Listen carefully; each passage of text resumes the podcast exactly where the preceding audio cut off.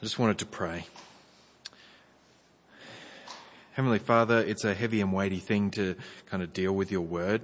And Lord, it, it's a, it's a heavy thing to be in a place where, um, uh, where, where we're talking about the meaning and, the, and trying to understand who you are. And I just, I just pray, Lord, that we would, that we would know you this morning. I pray, Lord, that as I speak, that it would, that it would all be true uh, and that, um, yeah, that, yeah, we pray that you'd give us ears to hear what you have to say. That you give us hearts that are soft and willing to be molded by you and your word. We pray, Lord, that the, that the words of my mouth and the meditations of all of our hearts would be pleasing to you. And we pray this in the name of Jesus. Amen. Um, so we're continuing on from where we were last week. I want you to, I want to set the scene for you. Imagine you are traveling with all you have. All you, all your clothes and your belongings are bound up in bags. You have your household kitchenware and all your money and your jewelry packed up.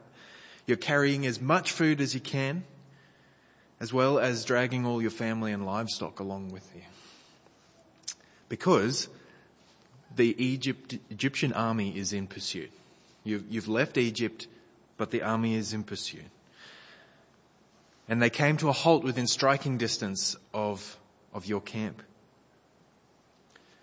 But then your leader Moses sends word around the camp. He says, fear not, stand firm and see the salvation of the Lord, which he will work for you today. For the Egyptians whom you see today, you shall never see again. The Lord will fight for you. You only have to be silent. And as the message was being passed around the camp, the presence of God moved from in front of the camp to behind the camp between you and the Egyptians. The army can't cross for now. But the wind began to blow. It blew and blew and blew from the east. And night fell. And that, that pillar of cloud took on its nightly fiery appearance, but the wind kept blowing east across the lake. You try and get some sleep. You sleep fitfully because you're afraid. What if the fiery cloud doesn't stop the army? What if they launch a sneak attack at night? What happens come daybreak? You can't sleep anymore, so you get up and you, you quietly wander around the camp.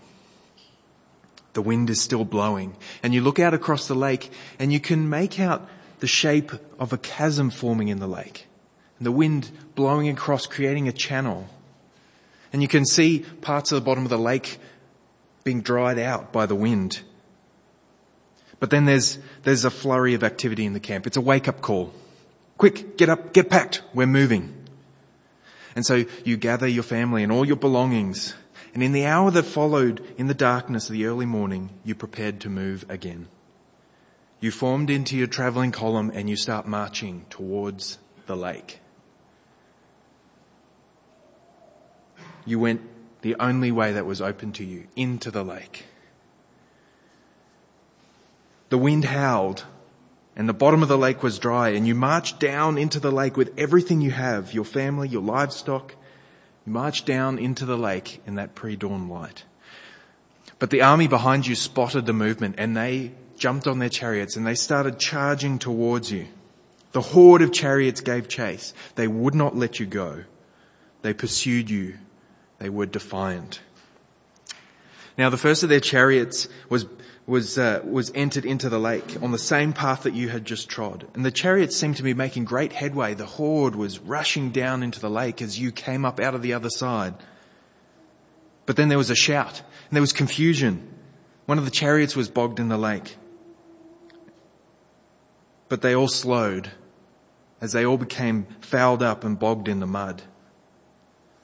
And there you sit on the other side of the lake watching this great army of Egypt get caught in the bottom of the lake, staring down in the pre-dawn light with walls of water on either side.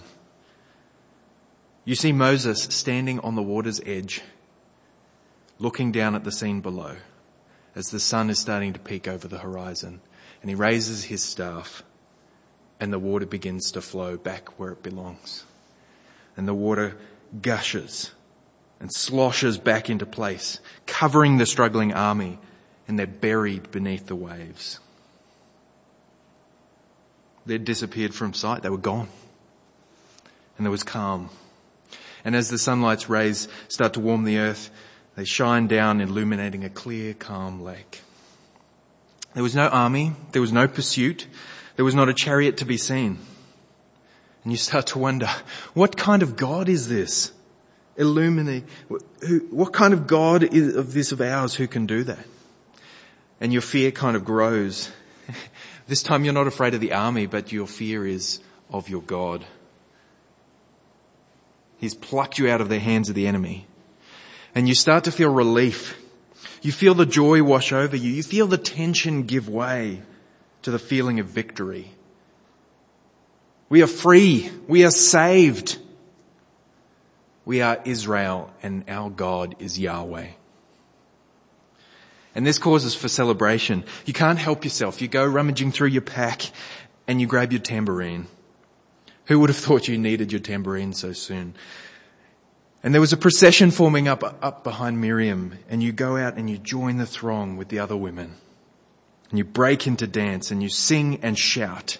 Because it's a great day for your people. This will go down in history. We will never forget God's triumph this day. And as you dance and celebrate, Moses stands up and he starts to sing with a booming voice. And that's where we are this morning. We are with Israel standing on the opposite side of the Red Sea, having just seen the Egyptian army decimated.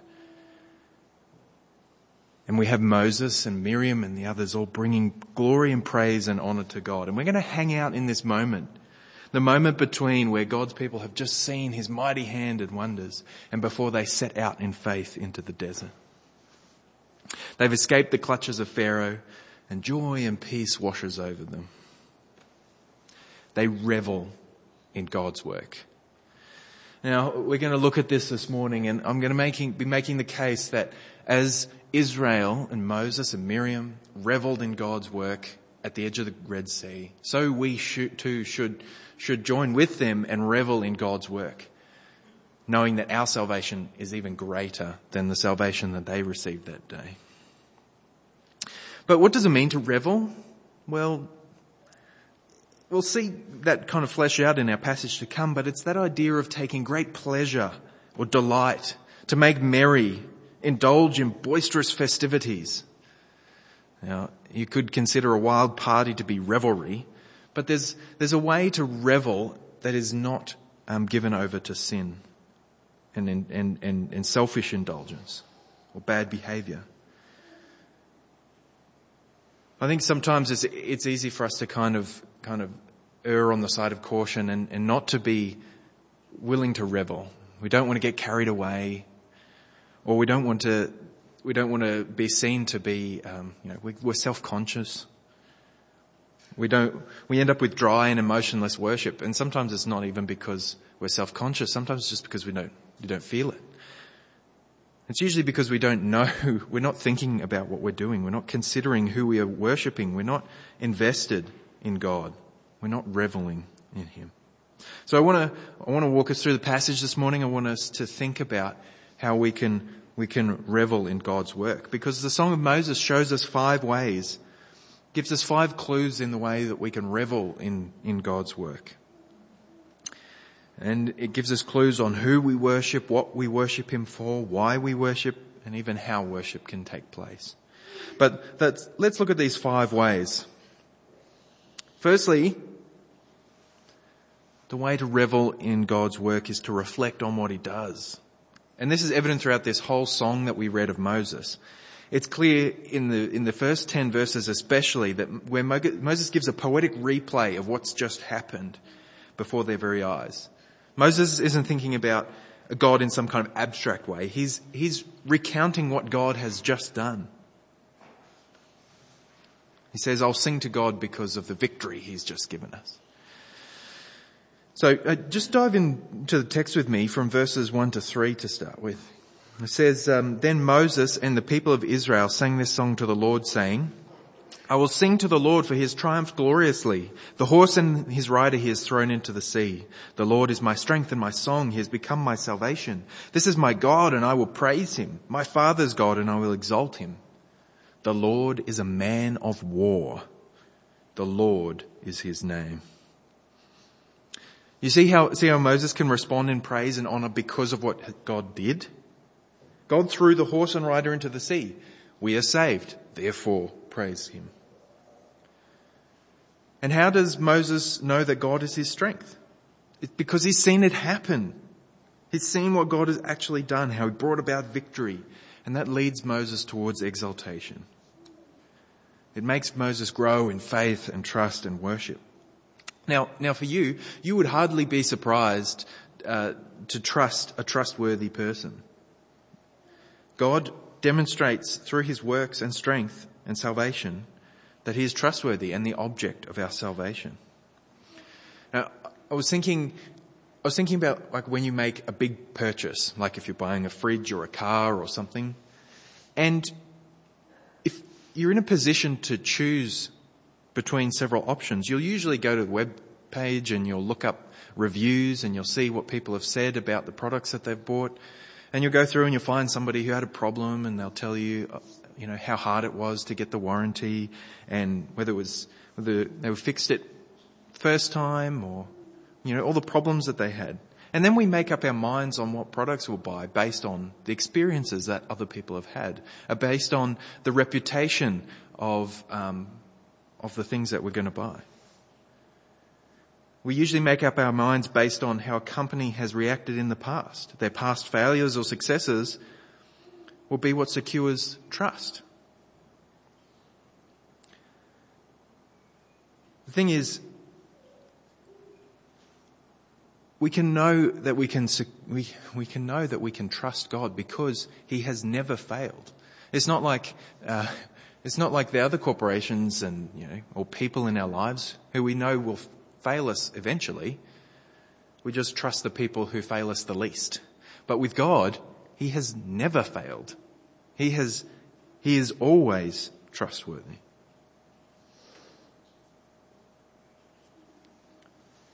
When it comes to spiritual matters, there is someone who will never let us down. And that's the case for Moses here. He sings the praises of God because of what he's done because he knows that God will not let him down. He didn't let them down when they were stuck in Egypt or when they were leaving or when the army was approaching or when they were walking past the walls of water. God didn't let Moses' forefathers down either. So he can turn in trust and praise towards God. He reflects on what God has done in the past and before his very eyes that night. Now, I'm not going to go through and look at all the details of the recount of the story here because we, we looked at the story um, last week, so you can go and listen to that sermon if you like. But it's clear that Moses sees every part, every step of the way that God's hand is at work. It is God bringing about this salvation. It is God um, bringing to, about this judgment. And I think it's worth noting here that that as we revel in God's work, we revel in both God's judgment and His mercy. Mercy is both, Moses is both praising God for what he's done in rescuing Egypt. Uh, uh, let me say that again. Moses is both praising God for what he has done in rescuing Israel, but also for what he's done in destroying Egypt. Oftentimes I think we like to uh, we like to dwell on the mercy and the grace and forgiveness of God, and rightly we should. But we don't see it in contrast to God's judgment and wrath and destruction. God's, God's mercy is, is only salvation because we need rescue from something. His mercy means that there is also judgment. All throughout scripture, God is praised not only for his abundant mercy, but also for his triumphant judgment just like it is here. God's salvation and God's judgment are side by side. And Moses breaks into glorious praise for God because on the one hand, he destroyed the Egyptians and on the other, he saved Israel. And as we reflect ourselves on what God has done to rescue his church, remember that he did it by destroying our enemies. He defeats Satan by judgment. He defeats death by destruction. He defeats sin by substituting Jesus to receive our suffering. And he will judge the world. So I urge you to reflect on what God has done through Jesus Christ to save us from the demonic hordes and their deceptive leader. Reflect on the way that God deposes the rebellious people. Reflect on the way that God has cast our enemies into the seas of chaos. Reflect on the way that God has incarnated himself as Jesus to shatter the enemy. I hope that you can turn to God and use the words of Moses and say, your right hand, O Lord, glorious in power, your right hand, O Lord, shatters the enemy. In the greatness of your majesty, you overthrow your adversaries. You send out your fury. It consumes like stubble. So I urge you to revel in God's work by reflecting on what he has done. But also, we should realize who God is who, who he is in his substance and his being. And we already got a hint of this when Moses said the Lord is a man of war, the Lord is his name. But Moses isn't just describing what God has done, he's also describing who God is, his nature, his character. He's a man of war. But there's more. If you want to look with me in verse 11 to 12, he says, Who is like you, O Lord, among the gods? Who is like you, majestic in holiness, awesome in glorious deeds, doing wonders? You stretched out your right hand and the earth swallowed them. You see, Moses describes him as the God above all gods. He's not just one of the gods of the Egyptians or of another group. He asks that rhetorical question, who is like you, O Lord, among the gods? We know no one. None. He's no, he's no fake God. He's not an idol and he's not a spiritual being who can be compared to anything else. He is the Lord. He's above all and, and clothed in majesty. And, and in order to revel in God's work, we need to know who this God is. Not only what he has done. Imagine uh, you're at a coffee shop and somebody uh, generously, anonymously pays for your drink. Now, you know immediately by the act of what they have done that there is generosity and kindness there. But until you actually meet the person and find out their name and, and, and, and discover their identity, you don't know them. So you can know something about them by their actions, but you won't actually know them till you meet them. And the same goes for us with God. We can know lots about God by his actions, but we also need to know who he is in his person and his being. We need to know his character and his attributes, as well as the way he acts towards the world. And I want to ask you, want to probe for a second? Do you know the Lord? Do you know his perfections? Do you have a desire to have some comprehension of his glorious constitution? Do you know why we call God majestic? How is he holy? What does it mean that he is a man of war? I fear for too, too many of us here, we're content to simply sit back and acknowledge him as God you know, the great sky fairy. Or, or perhaps we, we will take it a step further and we will be content to know him as Father, Son and Spirit. But do, do we want to delve in any more? If, if eternity with him is going to be in his glorious presence and, and, and learning from him and receiving from him and, and, and, and knowing him, why don't we want to start that now? Oh, I wish that we would have a, hunger to know this God. How can we realize who God is unless we seek out and learn who He is? Why do we trust Him for salvation? How would you describe Him to somebody who asks who your God is? How can you stand here this morning and worship Him unless you know who you worship? How can you revel in a God that you do not want to know?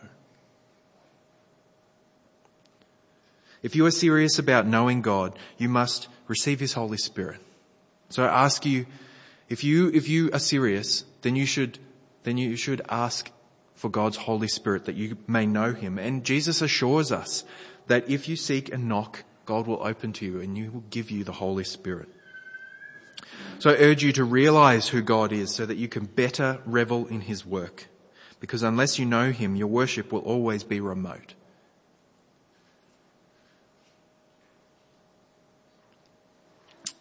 I've entitled this third section, uh, Reverberate God's Fame. Partly because I wanted another re word to fit with my others, but also because I think it's a word that helps us to understand the concept pretty well. What we want to do is to reflect and proclaim God's honor and inspire fear of the living God. Yes, I said inspire fear of the living God. Um, because we expect God's fame to spread. We expect his mighty work to be heard of by others. We'll read verses 13 to 16 to see how God, how Moses revels in God by reverberating God's fame. He considers how all the future opponents of Israel will not be able to withstand God because they'll be trembling in their boots. Look with me. You have led in your steadfast love the people whom you have redeemed. You have guided them by your strength to your holy abode. The peoples have heard. They tremble. Pangs have seized the inhabitants of Philistia. Now are the chiefs of Edom dismayed. Trembling seizes the leaders of Moab. All the inhabitants of Canaan have melted away terror and dread fall upon them. Because of the greatness of your arm, they are still as stone. Till your people, O Lord, pass by. Till the people pass by whom you have purchased. Do you see that? Do you see how Moses sings about the fear of God spreading to all who stand in the way? Terror and dread fall upon them. The story of God's rescue of Israel will spread. Others will hear about it and they will fear we later read on when Israel gets to the promised land, this comes true. Rahab says, uh, when the spies, when the spies meet her uh, at um, Jericho, she says, as soon as we heard it, our hearts melted and there was no spirit left in any man because of you. For the Lord your God, He is God in the heavens above and on the earth beneath. God's fear and fame spreads, just as Moses was singing about here. And can you blame them? The God of Israel dismantles a world superpower in order to protect his people. He bends the created world to his will. He destroys all those who stand in his way. No wonder they are afraid. And, and Moses envisions the terror and fear that will strike the hearts of all who hear. And he rejoices in it. It's a good thing that God's fear spreads throughout the world. Everyone who is opposed to God needs to know what they're getting themselves into. I wonder, do you have the same desire? Do you want others to fear God? God will lead his redeemed people in steadfast love and guide them by his strength, but that should also terrify you. What it meant for Egypt that God loved Israel was that Egypt would be destroyed. What will it mean for us in our current day? We love to say that God loves his people and rescues them, but have you thought about the consequences of that? If God loves a people for himself, it also means that there are people that he doesn't love, who do not belong to him. All who proudly stand against him will fall. But this is also why we want God's fear to spread. We want his fame to spread so that people will hear the God they stand in opposition to and they might turn and repent. We want people to know that our God is the Lord. We want all the nations to tremble so that perhaps a few might bow the knee willingly in submission. I want my neighbor to know that it is a terrifying thing to be a sinner in the hands of an angry God. I want my unbelieving family member to tremble at the thought of facing God's judgment. I want my work colleague to dread the day of their death, all in the hopes that they will be driven into the loving arms of our Savior who will cleanse their guilt and cover them with his blood. I want the terror and the fear of the Lord to spread, but with it I want the gospel to spread. Because good news is not good news unless it is in, is in, in contrast to the bad news. The gospel comes as the soothing balm that will heal the brokenness. The gospel must go abroad into every tribe and tongue and nation so that all may know the Lord. So I encourage you to reverberate God's fame by spreading the fear of the Lord. Don't be afraid when you're talking about the gospel to remind people that the good news is in contrast to the bad news. Remember that, that God's mighty salvation uh, comes um, in, in, in contrast to his, to his wrath. Fourthly, we can revel in God's work by receiving the promises. And this is how Moses ends his song. He finishes by reminding Israel of the promises. And he doesn't do it in a wavering way either. He has no doubts about God fulfilling his promises. If you want to read 17 and 18 with me, you will bring them in and plant them on your own mountain. The place, O Lord, which you have made for your abode. The sanctuary, O Lord, which your hands have established. The Lord will reign forever and ever. Moses expects that God will, will safely lead his people past all of those other nations in fear and, who are in fear and trembling. And, and he will plant, he will establish his people. And Moses uses some, some, uh, some poetic language here. He talks about them being planted on the mountain of God. For the ancient mind, the idea, um, they, they thought that, that the gods dwelled on the mountains. And so here, Moses looks forward to being dwelling with God in his holy place. He, he sees this as, as an undoing of the scandal of Eden. He sees now God's people will dwell with him. They will be planted. Now, unfortunately for Israel, this part of Moses' song this promise was fulfilled. Sure, the people of Israel get taken past all these people. They get planted in the land and they dwell with God in their midst at the temple. But the problem is that there was still, they weren't established forever there. They, they still had sin and it hadn't been dwelt, dealt with. And so while this promise um, was fulfilled, it's also looking forward to a greater fulfillment that we are also looking forward to. One day we will dwell securely with God forever in paradise in that final undoing of Eden. To revel in God is to receive the promises that He pours out.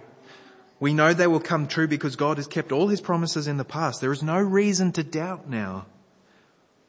God kept His promises to Israel in the past and He keeps His promises to the church now. And one of those promises is in Revelation. I'll just bring it up for you. Uh, John prophesies, and he carried me away in the spirit to a great high mountain and showed me the holy city of Jerusalem coming down out of heaven from God.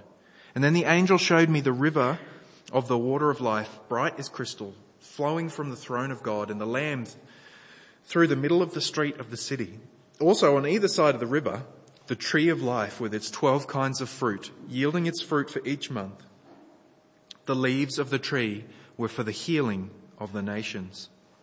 No longer will there be anything accursed, but the throne of God and of the Lamb will be in it, and his servants will worship him, and they will see his face, and his name will be on their foreheads, and night will be no more. They will need no light of lamp or sun, for the Lord God will be their light, and they will reign forever and ever. So this will be the final and full fulfillment of that promise that Moses was hanging on to there. God will, God's people will dwell with him on the mountain in his presence as Moses looks forward to it. Moses, God's people will be established there and God will reign forever and ever and his people with him. And I want you this morning to receive the promises of God. Dwell on them. Revel in them. That joy and pleasure in the future God that, in the future that God has for his church. I encourage you not to doubt and worry because nothing can separate us from the love of God. Nothing can tear his bride from his loving arms. The world might look like it's falling apart around us with sin and immorality on every side and insanity, but God reigns forever. He sits enthroned on the cherubim. He is majestic in holiness and none can be compared to him. His mighty arm works salvation for his people. And he's promised that all who receive him, all who believe on his name, he will give the right to become sons of God. God will lead and deliver in his steadfast love. So revel in God's work by receiving the promises. It will sustain your hope and inspire your worship.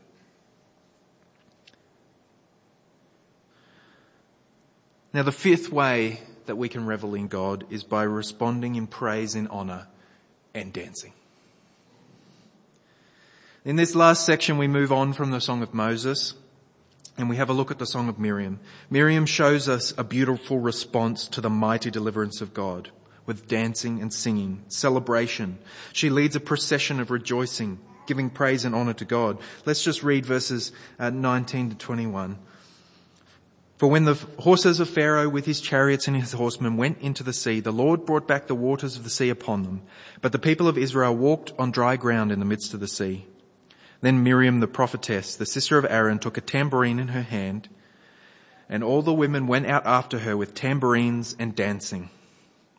And Miriam sang, a, sang to them. Sing to the Lord, for he has triumphed gloriously. The horse and his rider he has thrown into the sea. Imagine the sight. I, I, tried to paint a picture of this, this joyous celebration in light of, of their salvation in the opening of this. I, I tried to paint this picture of these people who are, who are rejoicing out of what God has just done for them. They revel in God's work by dancing and singing and responding to what God has done. And here again we see that God is praised for his judgment of the army. His triumph of the enemy is worthy of praise. These women use their bodies in dancing and playing instruments to express their relief in the rejoicing. They're, they're celebrating because there's something to be joyful about. And this, this celebration is our final clue in reveling in God's work we ought to respond physically and emotionally to the salvation of the Lord. Such a gift is something to celebrate and enjoy and rejoice in. Perhaps we don't do it too well, do we? Perhaps we're a bit worried about what people might think. If we're too expressive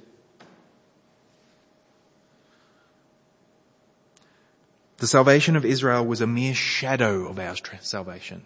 It pales in significance. It, it was mighty and it was great, but it looks forward to such a greater salvation that we receive through Christ.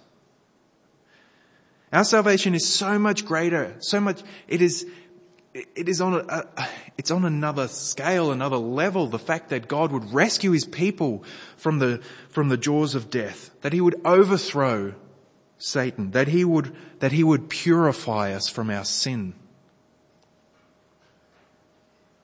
Our response ought to be so, so, much greater than that of Miriam because our salvation is so much greater.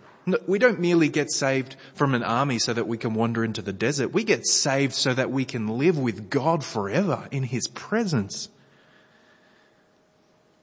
And I think sometimes because we're removed from the physical acts of salvation, like we weren't there with, to see with our own eyes, sometimes it feels a little bit remote. But God performed his wondrous works in front of the eyes of the 12 tribes of Israel on that day at the Red Sea. But then he performed his greatest salvation in front of the eyes of the 12 dis- disciples when he brought Christ onto the earth. But it's all been recorded down for us. We see, even though we were not there for the actual event itself, we see vicariously through the eyes of the apostles who saw the salvation that God worked for us in Christ. We can see our redemption through scripture. But how do you respond? Do you, do you sit back having heard the gospel message so many times? It's just another Sunday on another month in another year. You've been a Christian for decades and you hear this time after time. Sometimes the familiarity kind of makes it lose its shine. But I want you to, I want you to know afresh the grandeur of this salvation that you have received. How will you respond this morning? I, I, I urge you to respond in praise and honor to God for the salvation given us in Christ. And we're going to do that in a few moments when we sing. There's an opportunity to respond there. We're going to respond by taking of the Lord's Supper and we're going to revel in what God has done through this. Do not be afraid to respond to God. Express yourself in song and you can even dance if you want to. But respond with the life of a holy worship as well. A, wor- a life of holy worship. The writer of Hebrews says, we should, through him, then let us continually offer up a sacrifice of praise to God, that is, the fruit of lips that acknowledge his name. And do not neglect to do good and to share what you have, for such sacrifices are pleasing to God. I ask you to revel in God's work as you proclaim the works of, of God with your lips. And I hope that you may never lose the fervor to praise God with your voice and your body and your way of life. So as we kind of bring things to a close here, let's just ref- reflect back on what we've seen. We've seen Moses stand up and proclaim this glorious song. And in it, he shows us how we can revel in God's work. We've seen that we can reflect on what God has done. We need to realize who God is. We reverberate God's fame. We receive the promises and we respond in praise and honor. I hope that we might be living lives where we continually respond to the salvation that He has given us. He is worthy of all glory and honor and praise. Our, our, our responding, our reveling doesn't just happen here on Sunday morning. It needs to go out. It needs to happen throughout our lives as holy lives presented to God as living sacrifices. We have a great and merciful judge. He offers us mercy, but he also brings judgment. Christ is our king and he will judge the world. And we can revel in God and receive his mercy, or we can stand in opposition to God and face his judgment. I for one want to, I want to hang out on this side. I want to hang out in the joy of knowing the Lord and rejoicing in Him and glorifying Him in receiving the gift that He has given us through Jesus. Let me pray.